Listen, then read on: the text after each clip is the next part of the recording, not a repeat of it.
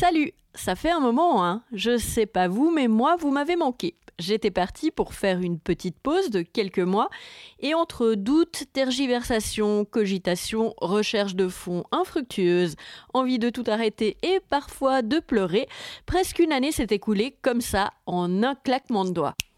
Mais je suis arrivée à la conclusion que ce podcast, je l'aimais, et a priori, vous aussi, et que de ne pas avoir trouvé la formule magique pour le financer, ce n'était pas une raison suffisante pour l'arrêter.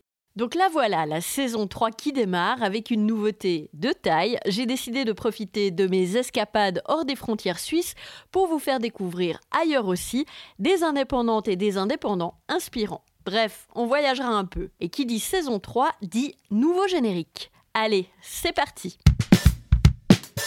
Autant ce produit, il a de multiples avantages, autant il y a encore des, des réticences budgétaires et ça, c'est pas juste parce que du coup, ça veut dire que mon produit, il est encore trop élitiste et, et ça, ouais, ça, ça m'embête. C'est pas parce qu'on est en Suisse que les gens galèrent pas, quoi. Je suis vachement dépendante de ma liberté. Je pense qu'il faut beaucoup de courage et beaucoup de force pour euh, être salarié.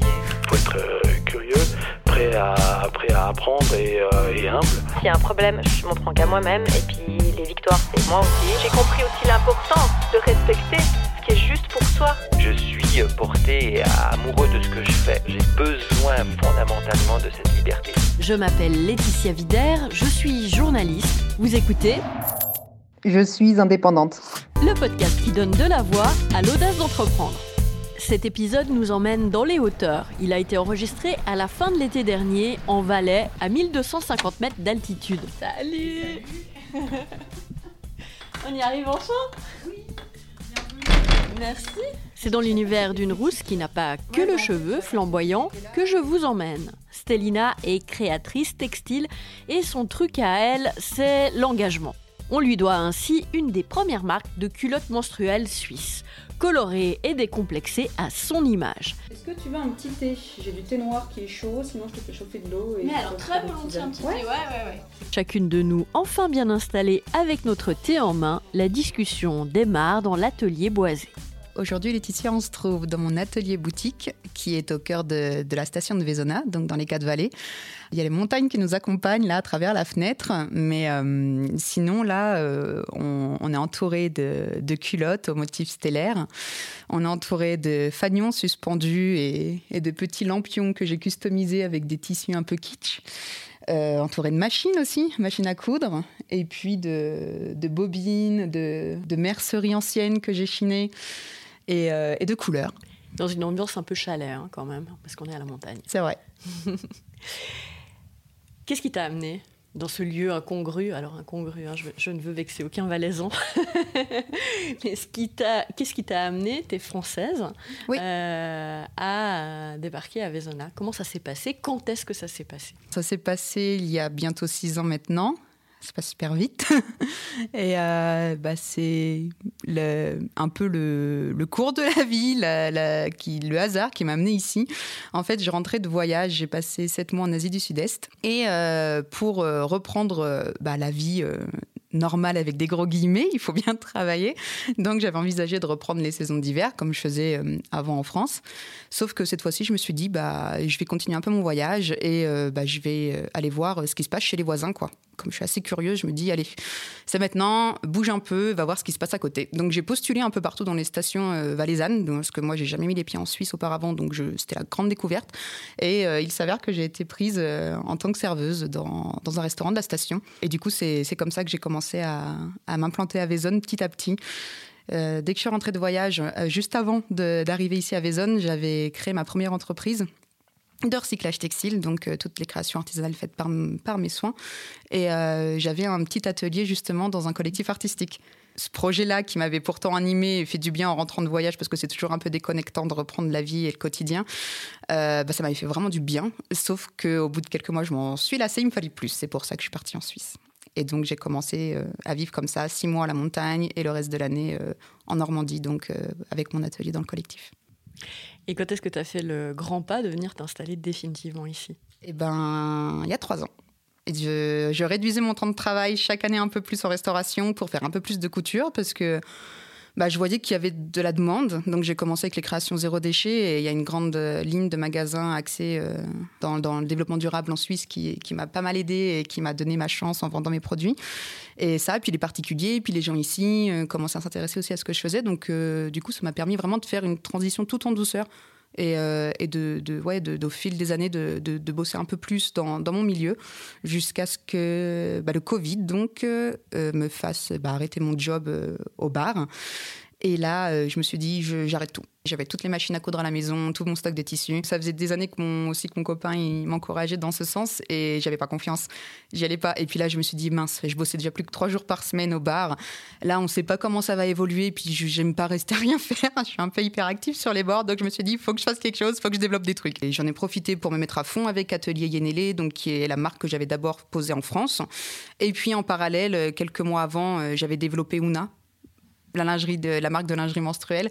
Je voyais la demande que j'avais autant des particuliers que de mes revendeurs, que de mes partenaires donc euh, pro euh, de, bah, de, de de ce produit-là. Vu que les personnes savaient que je cousais, elles me demandaient naturellement euh, bah Stelina, tu peux pas nous faire des culottes quoi, tout le monde nous en demande, sauf qu'en Suisse il y a pas de marque. Donc il euh, y a toujours ces histoires de T V A, de, de dédouanement, et cetera. Donc c'est toujours un peu fastidieux de se fournir à l'étranger. Euh, du coup tu veux pas les faire. Donc Dans les, enfin, dans les faits, évidemment que je peux les, les faire, il n'y a pas de souci, sauf que la lingerie, c'est un domaine spécifique.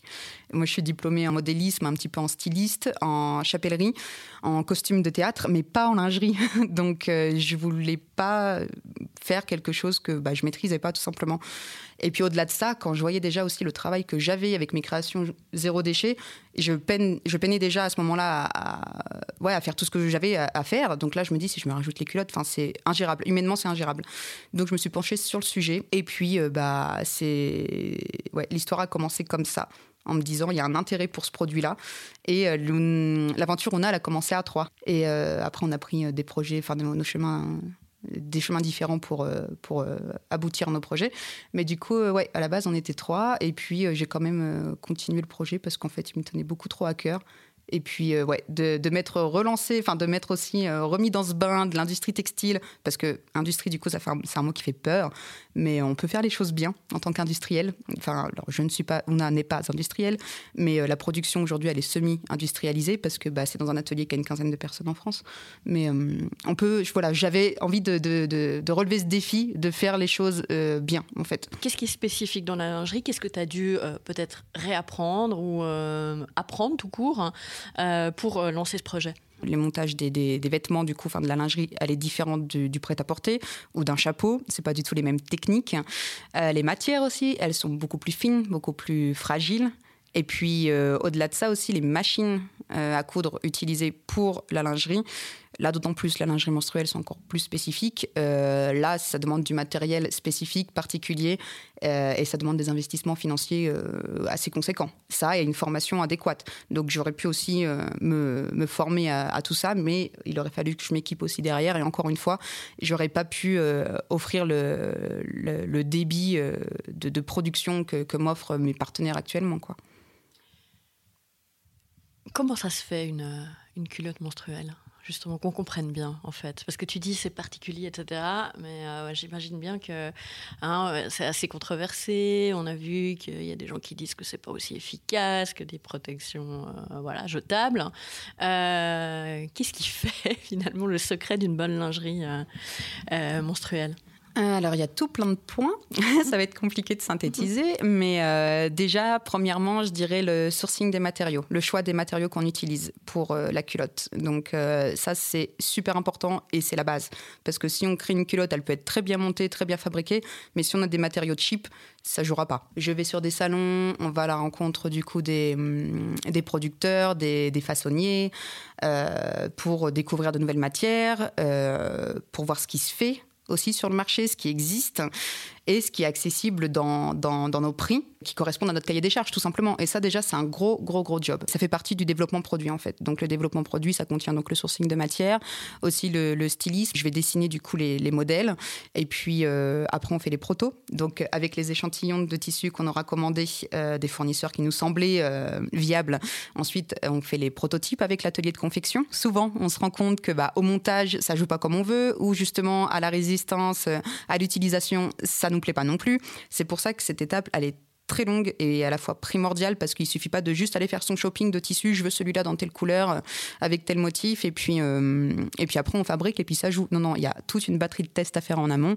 Et puis moi je me suis aussi rajouté des étapes comme par exemple l'impression, le motif du tissu Oona, il est pas anodin, il a été fait euh, il a été fait sur mesure pour Oona, pour la marque, par un collectif de designers textiles français exclusivement féminin. Et du coup euh, ça c'est pareil, c'est c'est encore tout un monde, l'impression textile. Parce qu'une fois qu'on a trouvé le motif qui nous parlait, qui correspondait à nos valeurs et à, ouais, à, à ce qu'on ressentait, et ben, la question de l'impression textile se, se pose. Et là, c'est encore tout, tout, tout un truc, parce qu'il y a tout plein de, de, d'impressions textiles différentes. C'est archi polluant, donc il a fallu trouver des prestataires aussi, des partenaires qui soient au plus proche de la Suisse. Donc euh, voilà. Tu as cherché, je crois, euh, en Suisse d'abord. Bien sûr. Et du coup, la triste réalité, c'est qu'il bah, n'y a pas d'industrie textile en Suisse, ou très, très, très, très peu. Et euh, le peu qu'il reste, soit elle est inaccessible financièrement, euh, ou alors elle est réservée à des grands industriels de lingerie connus euh, suisses, avec une grande enseigne jaune, par exemple. Donc, euh, c'est inaccessible pour des petits comme nous. Donc, il aurait fallu que je mandate une couturière indépendante, qui reviendrait à moi-même, en fait, finalement. Donc, en fait, c'est la même chose. Et, et puis, euh, ouais, je ne voulais pas prendre en charge cette, euh, cette prod-là. Encore une fois, je n'ai pas les, les, les, les investissements euh, matériels nécessaires euh, pour ça, quoi. Tu as lancé une campagne de crowdfunding pour euh, oui. pouvoir démarrer ce projet. Comment ça s'est... Je crois que tu as complété la campagne très rapidement. Hein. Tu as dépassé de très loin ce que tu euh, Ah oui, ouais, carrément. Oui, oui. J'avais mis un, un objectif de cent préventes en... et en quatre heures, euh, ça a été atteint. En quatre heures, ouais. ouais. Donc, euh, j'ai fini avec... La campagne, elle, a termi... elle s'est terminée avec mille soixante-quatorze culottes de vendues. Euh, donc, euh, gros, gros succès, quoi. Trop, trop contente. Et puis... Euh, Et puis, ouais, enfin, beaucoup de retours positifs. Et puis, c'est vraiment la concrétisation de, bah, de ton projet, quoi. T'en parles depuis un an, tu bosses dessus comme une dingue. Derrière, on voit pas ce qui se passe. Mais là, tu montres aux gens enfin ce qu'il en est. Et c'est, ça fait juste trop plaisir. Ça a fonctionné comme ça, pourquoi ? Qu'est-ce qui a fait la, la, la, la recette du succès ? Tu l'expliques ou tu ne te l'expliques pas vraiment ? Mmh, bah déjà, je pense que c'était une des premières marques suisses à se lancer. Donc forcément, ça a créé un engouement. Et puis aussi l'univers atypique de Oona. De, de, de, de toute évidence, quoi. Parce que des marques de lingerie menstruelle, il y en a beaucoup, mais euh, des comme Oona, il n'y en avait pas encore à motif, des culottes, et cetera. Donc euh, tout l'univers ouais, que j'ai, que, qu'on a créé avec euh, du coup, les, les copines, et cetera, euh, avec mon entourage euh, qui m'ont soutenue de ouf, je pense que ça s'est ressenti et que voilà, c'était quelque chose de, de sincère qui me prenait aux tripes et, et d'original, quoi. Il y a toujours une démarche, euh, finalement, dans tes projets écologiques derrière. Euh, ça vient d'où ? C'est vrai que j'ai, j'ai, je me suis ouais, depuis toujours beaucoup posé de questions, en fait. Donc, euh, déjà, dans mon mode de vie, moi, personnellement, je, je fais... Enfin, j'ai même pas envie de dire je fais attention à ce que je consomme ou quoi, parce que je le fais naturellement, quoi.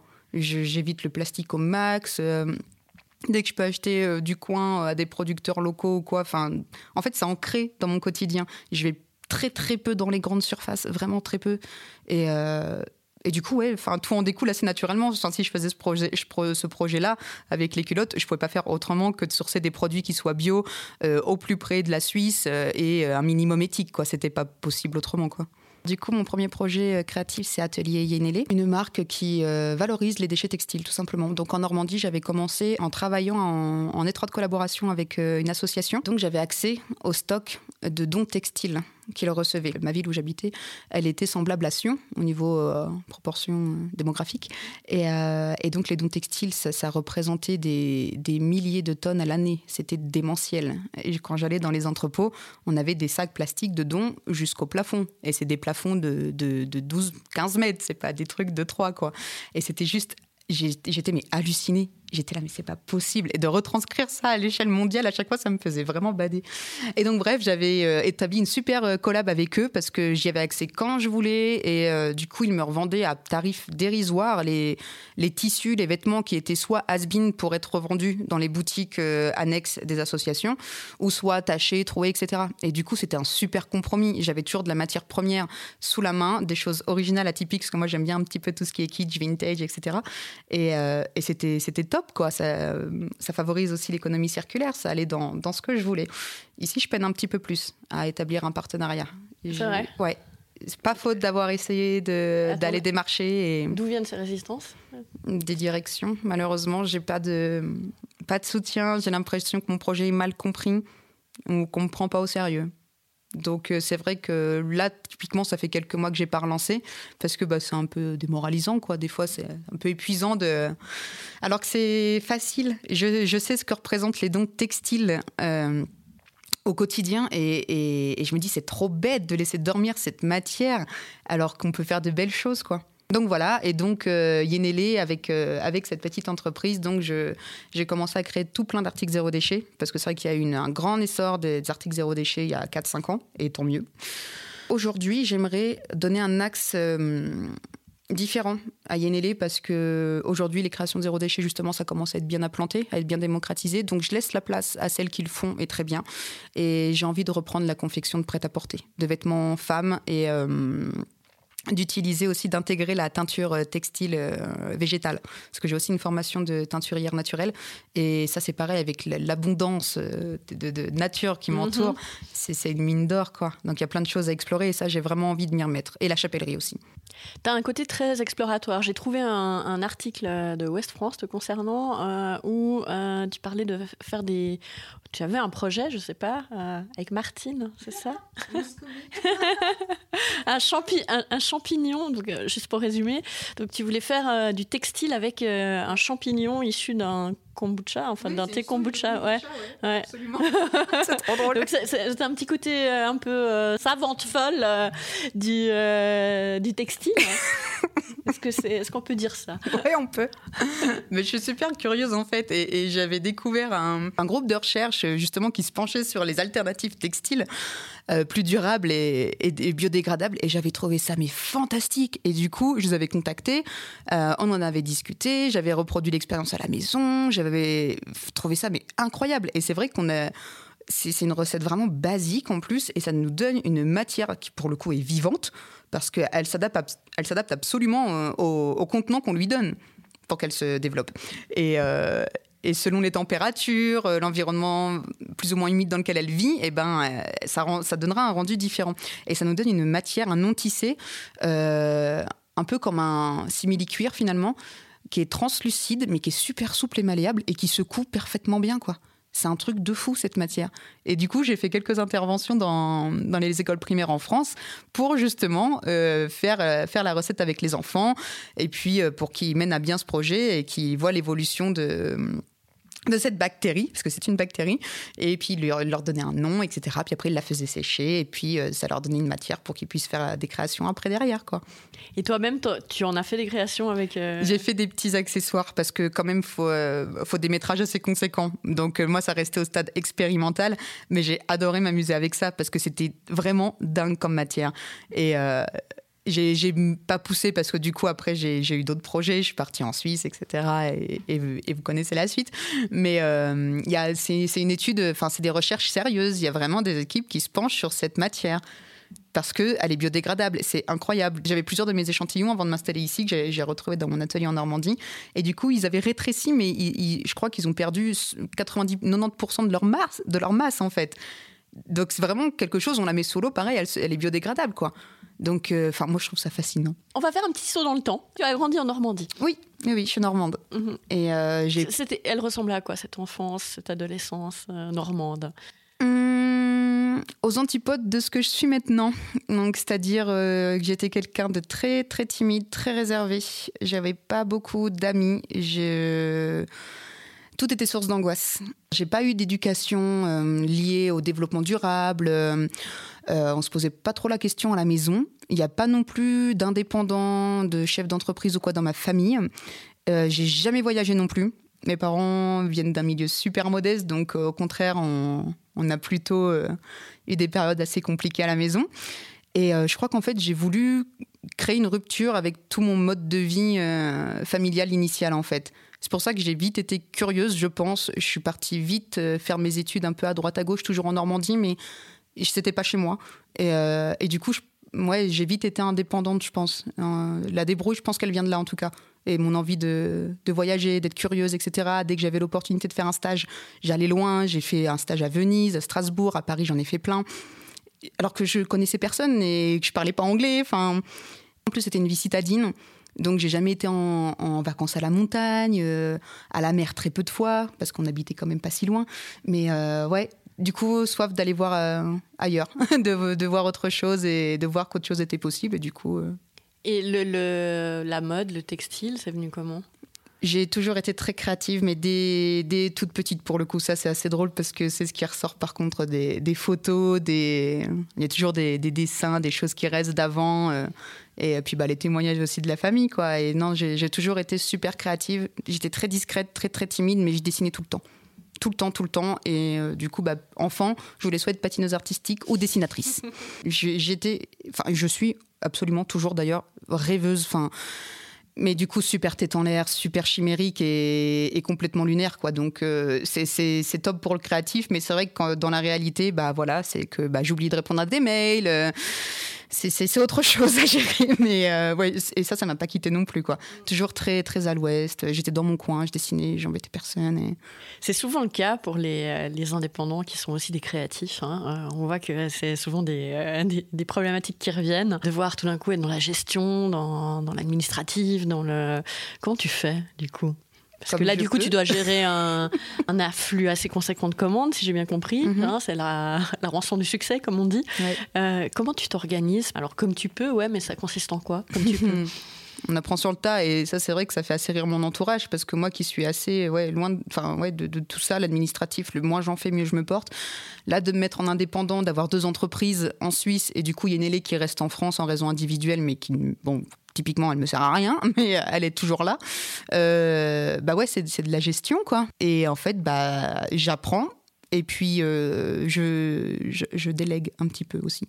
J'ai beaucoup confiance à, m- à mon conjoint, du coup, qui, lui, me m'aide beaucoup là-dedans. Bien choisir ses, ses partenaires aussi, ses prestataires, ses, son cabinet de fiduciaire, et cetera. Et c'est super important. Et ça, c'est top parce que du coup, j'ai super confiance en elles. C'est... J'ai pas besoin de me stresser. Elles m'expliquent les choses. Et puis, euh, elles font beaucoup aussi. Donc, euh, donc c'est génial. Ça, j'ai de la chance. Et puis aussi, j'ai, j'ai des amis. Euh... Oona, mine de rien, y a... ça impacte pas mal de personnes de mon entourage. Et puis, l'équipe prend un peu forme malgré elle. Et c'est assez chouette à voir. Et j'ai aussi euh, une très bonne amie là, qui a d'ailleurs passé deux semaines de vacances initialement avec moi et qui m'a aidée avec ma compta. Mais... Heureusement qu'elle était là, elle est chef de projet chez Emmaüs Habitat, du coup, euh, les, les projets, enfin, elle, elle fait que ça, l'administratif pareil, donc elle a su me canaliser, me cadrer, et, euh, et du coup, je remercie vraiment mon entourage d'être là pour me filer un coup de patte là-dessus, parce que franchement, sans ça, ce serait difficile. Dans, dans ce qu'on voit de ton parcours, de, enfin, ce que j'entends de ton parcours, de tes projets, euh, tu as une personnalité créative, mais aussi engagée. Oui, bah, il y a, il y a ouais. un côté, euh, est-ce qu'il y a un côté militant chez toi ? Est-ce que euh, aussi ces culottes menstruelles euh, cachent euh, peut-être euh, d'autres, euh, d'autres combats ? Ah bah oui, de toute façon, ça en découle forcément sur, euh, sur mes, mes convictions, ça c'est clair. Peut-être le fait d'avoir manqué un peu jeune, de, peut-être la niaque aussi de... De, d'aller voir ce qui se passe ailleurs, de, de vouloir porter ma pierre à l'édifice, mais sachant que moi, personnellement, là, aujourd'hui, au stade de mes projets, j'ai l'impression d'avoir fait un dixième de ce que j'ai envie de faire et d'accomplir. Là, je me sens pas du tout euh, précurseuse de quelque chose ou... Enfin, mon engagement personnel, il est là, il est fort, mais c'est vrai que je le communique pas trop parce que je veux pas me mettre dans des cases, en fait. J'ai l'impression que parfois, à mettre des mots sur euh, nos intentions... Euh, ça, ça casse plus qu'autre chose la démarche parce que typiquement l'exemple du végétarisme, enfin, si tu le dis pas, enfin, les gens ils vont pas mettre l'accent là-dessus. Par contre, si tu dis que tu l'es, ah mais du coup tu manges rien et puis, et puis ceci et puis pourquoi ça, du coup tu manges pas de carotte parce que la, la carotte elle hurle, enfin du coup, je, je préfère rester assez discrète et, et mener les projets dans l'ombre jusqu'à ce qu'ils se concrétisent avant de les dévoiler, quoi, parce que j'ai pas envie que ça... Ouais, que ça, que ça casse et que du coup les gens se reconnaissent pas parce que j'ai l'impression quoi, qu'il y a une espèce d'identification et que si bah, toi aussi tu n'es pas féministe ou toi aussi tu n'es pas végétarien, du coup on va pas s'entendre. Ah t'es féministe, ah non mais c'est pas la peine. Enfin, tu vois ce que je veux dire, j'arrive pas trop à, à expliquer ce que, ce que je ressens là-dessus, mais je, je veux juste que les gens s'entendent bien, de quelle couleur, de quel genre ils soient. Je, je, enfin, pour moi la question ne se pose même pas. Il y a un projet quand même politique avec les culottes. Mm-hmm. Bah oui, oui, pareil, et là c'est la même chose, donc... Euh, là, on travaille euh, justement avec euh, ma, mon équipe sur, euh, sur la, la, la rédaction enfin, de, de, de, d'un document pour essayer de faire subventionner une partie des, euh, des achats de, de, de protection périodique durable. Mais culottes menstruelles, serviettes hygiéniques, cups et toutes marques confondues. Pas que Oona, c'est, c'est pas l'intérêt. Et ces subventions, évidemment, seraient pour les personnes qui les achètent, pas pour les marques, pas pour Oona, pas pour les autres. Mmh. Mais juste pour les rendre plus accessibles, parce que ça a un coût. Une, ça, une culotte menstruelle Oona, soixante francs, enfin, il faut quand même les sortir, quoi. Mmh. Donc, euh, sauf que c'est le prix juste. Mais surtout qu'une culotte ne suffit pas. Donc, exactement. Euh... Donc, euh, non, autant ce produit, il, il a de multiples avantages, autant il y a encore des, des réticences budgétaires, et ça, c'est pas juste, parce que du coup, ça veut dire que mon produit, il est encore trop élitiste, et, et ça, ouais, ça, ça m'embête. Et on est plusieurs à bosser là-dessus, parce qu'il y a une demande aussi, quoi. Enfin, c'est pas parce qu'on est en Suisse que les gens galèrent pas, quoi. Justement, toi qui es française, qui a lancé une entreprise en France et qui a fait la même expérience en Suisse, en tant qu'indépendante française en Suisse, qu'est-ce que tu vois euh, comme différence de fonctionnement ? Est-ce que ça te paraît plus confortable d'être indépendant en Suisse ou en France ? euh, Est-ce qu'il y a des barrières ? euh, Est-ce qu'il y a des facilités ? euh, Quel est ton regard finalement d'expatrié sur l'indépendance en Suisse ? Eh ben, je la trouve beaucoup plus accessible en Suisse qu'en France. Pour quelle raison ? Euh, administrativement, déjà, j'ai l'impression que tout est plus simple. Financièrement aussi, euh, on est beaucoup moins taxé qu'en France. Et puis, euh, l'intérêt aussi euh, pour les projets créatifs que je propose, il est supérieur à ce qui était en France. J'avais de très bons retours et, et j'aurais pu, je pense, aussi développer de, de chouettes choses chez moi. Mais c'est bête, mais à, à l'échelle du pays, il y a tellement d'autres créatrices géniales aussi, que, enfin, avec tout plein de projets g- géniaux et top, que bah, c'est pas facile de faire sa place non plus. Il y a plus de concurrence. Exactement. En fait, c'est ça que tu me dis. Ouais. Oui, oui, tout à fait. Ici, du coup, j'ai trouvé ça beaucoup plus simple, parce que typiquement pour Oona, quand ça a été créé il y a bientôt deux ans, il n'y avait encore aucune marque de linge menstruel suisse. Alors ok, Oona s'est fait en France, mais la marque, elle, est, elle reste suisse, et ça n'existait pas encore. Alors qu'en France, à ce moment-là, il y avait déjà des dizaines de marques. Enfin, les projets ici sont super bien accueillis, même le fait que je m'installe dans une, un petit village typique, euh, suisse, et cetera. Enfin... c'est assez improbable, et en même temps, c'est ce que je recherchais. Je voulais pas être à la ville, et je trouve ça top aussi d'offrir un, un service euh, aux personnes d'ici, du coin, de, de retouches par exemple. Euh, j'ai pas mal de personnes qui viennent pour faire leurs retouches sur les pantalons, les jupes, et cetera. Et, et moi, je trouve ça top en fait, parce que on a un petit village de six cents habitants, mais il y a encore des personnes, bah, évidemment, qu'on rencontre, et on connaît pas tout le monde de toute façon. Et du coup, bah, ça fait plaisir. Tu vois que ça parle et que les gens, ils ont quand même un intérêt. Et... Et, et qui trouvent ça chouette en fait de ne pas avoir à descendre en plaine pour aller faire euh, un ourlet de pantalon, quoi. Donc c'est un service qui est quand même rendu euh, à la population et puis aux touristes aussi, et, et moi je trouve ça top. J'ai, j'ai aussi un grand soutien de la part de l'Office du tourisme de Veysonnaz, qui sont super euh, bah, à l'écoute de mes projets et toujours partants. Donc euh, avec eux cet été, grâce à eux, on a pu mettre en place des ateliers de, de création textile avec les enfants, et ça a vraiment bien marché, et, euh, et, et je trouve ça top aussi d'avoir le soutien bah, du coup des, des, des locaux, quoi. Ça veut dire que ton projet il est pertinent et, et que ça vaut le coup. Oona s'est créée pendant le, le, le confinement, le premier confinement. J'imagine que tu as suivi un petit peu euh, ce, qui s'est, euh, ce qui s'est passé politiquement, et notamment euh, notre actuel président, mais qui ne l'était pas à l'époque, qui avait sorti cette phrase un peu maladroite de parler de l'oreiller de paresse des indépendants. Euh, donc euh, l'idée que les indépendants allaient mettre les subventions de côté et s'endormir dessus. L'interview a eu lieu en allemand, la traduction euh, c'est Ruhe kissen, euh, oreiller de repos, j'ai en tout cas personne voulu blesser. Peut-on être indépendant et paresseux ? Non, c'est pas, non, c'est pas possible. Si, si t'es indépendant, c'est que il y a quelque chose qui t'anime, tu peux pas...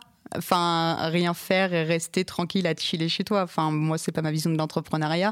Si, si, si je me donne la peine de faire les choses comme je l'entends, c'est, c'est parce que c'est quelque chose qui m'anime et pas pour avoir que les avantages de l'entrepreneuriat. Par exemple, les subventions, moi, j'en ai pas vu la couleur. La, la, la, la boîte, elle était trop jeune pour avoir un chiffre d'affaires à, à donner. Donc, mm-hmm. du coup, je n'ai rien eu. Puis, euh, non, au-delà de ça, euh, ouais, non, c'est, non c'est, c'est, c'est, c'est complètement aux antipodes de...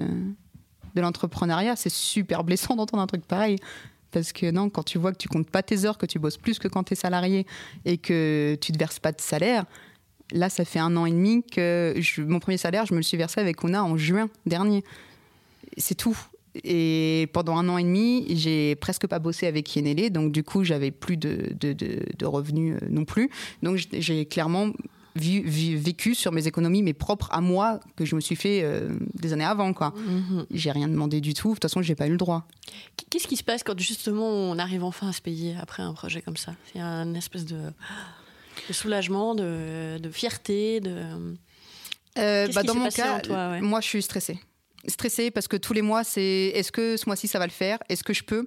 euh, Est-ce que je fais bien? Je devrais peut-être prendre moins, encore moins.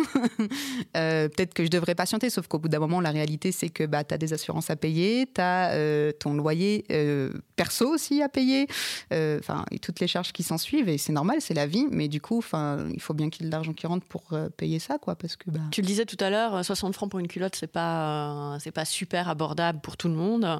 Euh, là aussi, comment on définit un prix juste ? Il faut faire un, un calcul judicieux de, des matières qu'on emploie. Il y avait plein de prototypes qui avaient été faits dans d'autres matières, euh, qui étaient tout aussi jolies et qualitatives, mais sauf que ça ne rentrait pas du tout dans notre prix. Enfin, le prix au métrage, il est, il est énorme. Il y a des minimums de quantité euh, de tissus pour les entreprises. Plus on commande de métrage, évidemment, moins c'est cher. Sauf que pour euh, pouvoir commander ces, ces métrages-là, il faut avoir une trésorerie assez conséquente, chose qui n'est pas forcément mon cas non plus, donc c'est, c'est un casse-tête. Et au-delà de ça, après, il faut euh, ouais, marger pour euh, payer aussi bah, toute la structure logistique, donc l'atelier, et cetera. Et tous les aléas qu'on ne pense pas, quoi. Le temps qu'on passe à faire les colis, qu'on passe à aller à la poste, euh, le temps pour répondre aux, aux mails, traiter les commandes, enfin, c'est une liste non exhaustive qui est interminable de choses à faire. Et c'est vrai que des fois, naïvement, on me demande, mais du coup, si tu ne fais pas les culottes, qu'est-ce que tu fais ? Mais et c'est vrai que je comprends que du coup pour les gens c'est abstrait, mais derrière on, on se rend pas compte du, du, du job qu'il y a, les suivis de production, il y a tout le temps des aléas, euh, une nouvelle machine qui va être à l'atelier, du coup qui va pas prendre ton tissu, euh, ça, ça, ça va pas jouer, on va détériorer ton tissu, du coup on n'a plus de tissu, il faut faire une commande derrière, mais il est en vacances et puis il a plus d'encre, et puis enfin c'est, c'est très très complexe. Du coup voilà, c'est pour ça qu'aussi les culottes il faut marger suffisamment pour pouvoir euh, bah, combler tous ces aléas et qui sont euh, très très très très nombreux. De quoi es-tu le plus dépendante ? Parce qu'on a compris que tu étais indépendante. Oui. À plusieurs niveaux. Euh, de quoi es-tu le plus dépendante ? Mmh, de mon atelier de, de fabrication de culottes qui est en Rhône-Alpes. Parce que du coup, si l'atelier rencontre euh, trop d'aléas, moi, j'ai pas de réassort, donc pas de stock. Et donc, je ne peux ni euh, fournir mes, mes partenaires revendeurs en Suisse, ni euh, bah, du coup, avoir de quantité suffisante euh, pour les particuliers, et du coup, être vite en, en rupture de stock. Et là, ça engendre directement une baisse de chiffre d'affaires et, et là, ça met la société en danger. Donc, euh, voilà. Et dans la vie, dans ta vie, autre que celle d'entrepreneuse, de quoi es-tu le plus dépendante ? Dans ma vie ? Euh, bah du coup de mon entreprise parce que sinon de pas grand chose. Pourquoi tu dis que t'es dépendante de ton entreprise? C'est-à-dire que tu pourrais plus vivre autrement? Euh, bah, tout simplement parce que j'arrive pas à lâcher. Je commence à, à déléguer, mais j'arrive pas encore pleinement à employer quelqu'un à cent pour cent pour m'assister. Enfin, et du coup, je lâche pas. Je, je fais des heures de, de dingue parce que je veux être sur tous les fronts, que je, je délègue à personne ou très peu. Donc mon entourage, mes amis proches qui m'aident depuis le début ou mon conjoint. Mais euh, bah, du coup, c'est jamais de repos, jamais de répit. Et puis mon cerveau, il est jamais en, en off, quoi. Ça cogite tout le temps. Donc mmh. les idées, c'est bien parce qu'elles émergent en permanence et je risque pas d'être prise au dépourvu là-dessus. Mais euh, ça engendre une extrême fatigue. Et, euh, et des fois, bah, tu ouais, t'es, t'es fatigué, tu, tu vois plus le bout, t'as l'impression que t'es submergé alors que non, du travail, il y en aura tout le temps. Et, et tant mieux, c'est bien. Mais ouais, des fois, j'ai un peu du mal à couper et, et du coup à prendre du temps pour moi. Donc c'est pour ça, dans ce sens-là, que je dis que je suis dépendante de mon... Enfin, personnellement, je suis dépendante du coup par rapport à mon entreprise parce que je serais salariée, je ne me poserais pas la question. Je partirais en vacances, je prendrais mes week-ends, je rentre chez moi à la maison, je ne pense pas, je pense pas au taf, quoi. Mmh. Et là, ce n'est pas le cas. Et tu envisages des stratégies pour euh, réussir à lever le pied euh, prochainement ? Ouais, ouais, bien sûr. C'est déjà en discussion depuis plusieurs mois, justement avec les personnes avec lesquelles je travaille euh, dans mon entourage proche. Et puis, euh, cet été, j'ai quand même fait un... réussi à un gros challenge personnel, c'est d'employer quelqu'un. Donc, euh, j'ai une super étude étudiante que j'ai mandatée à mi-temps, qui bosse encore pour Oona pour le mois de septembre. Et, euh, et ça, ça m'a permis un petit peu de voir que je pouvais faire confiance aussi. Là, je réapprends doucement à faire confiance, à déléguer et, euh, et ça fait du bien parce que ça marche. Donc, euh, c'est cool de pouvoir faire confiance. Pourquoi tu as une confiance qui a été rompue à un moment donné dans, dans tes aventures entrepreneuriales? Bah, ou... À la création de Oona, justement, mmh. avec les mm, précédentes associées. Et du coup, c'est vrai que c'est compliqué de nouveau faire confiance et, euh, et de, ouais, de, d'être transparente sur bah, son bébé finalement, quoi. Mmh. Tu gères entièrement ta communication? Ouais. Donc euh, Instagram, enfin les réseaux sociaux. Euh... Oui, oui, c'est moi. Et depuis peu, il y a mon amie Hélène justement qui m'aide beaucoup sur le plan administratif, qui euh, prend le relais surtout pour répondre à tout ce qui est commentaires et messages parce que c'est pareil, ils sont super nombreux, nombreux et elle me les met à jour et merci Hélène parce que bah c'est pas gérable. Il y a des périodes où je reçois des dizaines, enfin c'est allé jusqu'à une centaine par jour. C'est pas gérable, je peux pas, ça prend un temps de fou et ça c'est pareil, ça fait partie du temps des choses invisibles qu'on ne voit pas derrière, mais oui, ça, oui, je le fais volontiers. J'adore répondre aux personnes et discuter, mais ça, pendant ce temps-là, je travaille pas, je fais pas les commandes, je prépare pas des nouveaux, des nouvelles créations, je ne coupe pas avec Yenélé. Enfin, ça implique plein de choses, quoi. Ça veut dire quoi, Oona ? Alors, Oona, c'est issu du patois valaisan, justement. J'ai fait mes recherches dans, dans des dicots de patois, euh, dans un café du village de Veysonnaz. Et en fait, Oona, c'est du patois nandar et ça veut dire lune. On mmh. est toutes reliées au, au cycle lunaire, le cycle menstruel est de toute façon connecté euh, à celui de la lune. C'était juste évident. Et, euh, et d'ailleurs, toutes les, tous les modèles de Oona portent un nom et c'est un nom en patois. Abada, ça signifie séduction, Fena, c'est femme, Eteya, c'est étoile, et Pota, c'est fesses. J'aime bien que les choses aient une histoire, et un, euh, mm-hmm. du sens évidemment, mais que les choses aient une histoire, j'aime bien. J'ai l'impression que le, le cœur de ce qui t'anime, au fond, euh, c'est que ça ait du sens. Bah oui. Je... Oui, mais ça peut paraître évident, mais ça ouais. n'est pas pour tout le monde, tu vois, il y a beaucoup de gens qui font des, euh, des jobs. Mmh. Euh, qui n'ont pas beaucoup de sens, hein. On parle beaucoup en ce moment des bullshit euh, jobs. Mmh. Euh, je crois que c'est quelque chose qui échappe complètement euh, aux indépendants, en fait. Oui, je pense. Tu, tu te fous pas dans une galère comme ça, avec des gros gros guillemets, hein, de galère de l'entrepreneuriat, mais euh, si, si tu veux pas... Enfin, si t'es pas animé, encore une fois. Enfin, c'est... Ouais, c'est... La passion, ça... ça te fait bouger des montagnes, quoi. Et d'ailleurs, j'ai encore plein, plein, plein d'idées, quoi. Et c'est pour ça que je te dis, je suis pas du tout à un dixième de... de... Pour moi, je suis pas com... là, c'est pas complet. Il y a encore plein d'années pour le faire. Exactement. Ne bouge pas trop les montagnes valaisannes. Hein. Je suis pas sûre qu'on apprécie beaucoup dans le coin. Je ne risquerai pas, promis. Je serai discrète. Voilà, c'est terminé. J'espère que vous avez eu autant de plaisir que moi à découvrir l'univers de Stelina. Si vous aimez, allez-y. Laissez des étoiles et des commentaires sur vos plateformes de podcast préférées. C'est le meilleur moyen de rendre ce projet visible. Et n'hésitez pas non plus à partager cet épisode et les autres sur vos réseaux sociaux. Et si vous voulez soutenir mon travail, vous pouvez le faire via la cagnotte Tipeee, dont vous trouverez le lien dans le descriptif de cet épisode. On se retrouve dans un mois. À bientôt!